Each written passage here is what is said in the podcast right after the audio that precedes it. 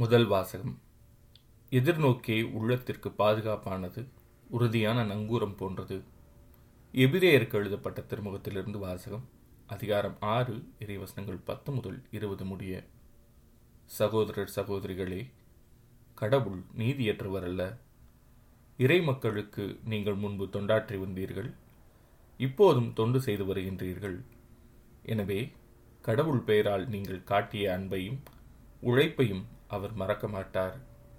நீங்கள் எதிர்நோக்குவது முழு உறுதி பெறும் பொருட்டு உங்களுள் ஒவ்வொருவரும் முன்பு காட்டிய அதே ஆர்வத்தையே இறுதி வரை காட்ட வேண்டும் என மிகவும் விரும்புகிறோம். இவ்வாறு நீங்கள் தளர்ச்சிக்கு இடம் கொடாமல் நம்பிக்கையாலும் பொறுமையாலும் இறை வாக்குறுதிகளை உரிமை பேராக பெற்றவர்களைப் போல் வாழுங்கள்.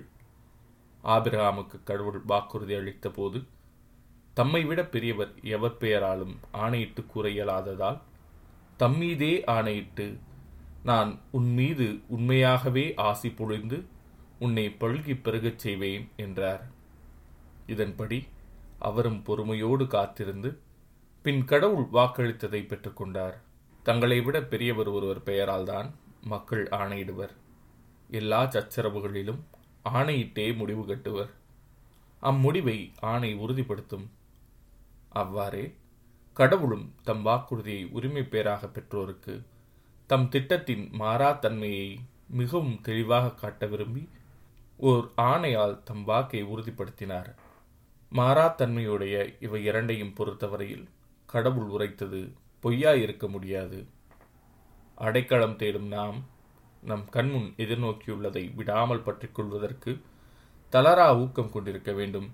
இந்த எதிர்நோக்கி நம் உள்ளத்திற்கு பாதுகாப்பான உறுதியான நங்கூரம் போன்றுள்ளது. இது கோவிலின் திரைச்சீலைக்கு அப்பால் சென்று சேர்ந்திருக்கிறது. நமக்கு முன்னோடியாய் அந்த திரைச்சீலையை கடந்து இயேசு அங்கு சென்று சேர்ந்திருப்பார். மெல்கி சத்தேக்கு முறைப்படி என்றென்றும் தலைமை குரு என்னும் நிலையில் நம் சார்பாக அவர் அங்கு சென்றிருக்கிறார். இது ஆண்டவரின் அருள்வாக்கு. இறைவா உமக்கு நன்றி. நற்செய்தி வாசகம். ஓய்வு நாள் மனிதருக்காக மனிதர் ஓய்வு நாளுக்காக அன்று. மார்க் எழுதிய தூய நற்செய்தியிலிருந்து வாசகம் அதிகாரம் இரண்டு இறைவசனங்கள் இருபத்தி மூன்று முதல் இருபத்தி எட்டு முடிய. ஓய்வு நாளில் இயேசு வயல் வழியே செல்ல நேர்ந்தது. அவருடைய சீடர் கதிர்களை கொய்து கொண்டே வழி நடந்தனர். அப்பொழுது பரிசெயர் இயேசுவிடம் பாரும் ஓய்வு நாளில் செய்யக்கூடாததை ஏன் இவர்கள் செய்கின்றார்கள்? என்று கேட்டனர். அதற்கு அவர் அவர்களிடம் தாம் தம்முடன் இருந்தவர்களும் உணவின்றி பசியாயிருந்தபோது தாவிது என்ன செய்தார் என்பதை நீங்கள் வாசித்ததே இல்லையா? அபியத்தார் தலைமை குருவாய் இருந்தபோது தாவிது இறை இல்லத்திற்குள் சென்று குருக்களைத் தவிர வேறு எவரும் உண்ணக்கூடாத அற்பமான அப்பங்களை தாம் உண்டதுமன்றி தம்மோடு இருந்தவர்களுக்கும் கொடுத்தார் அல்லவா? என்றார்.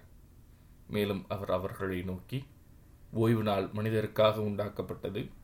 மனிதர் ஓய்வு நாளுக்காக உண்டாக்கப்படவில்லை.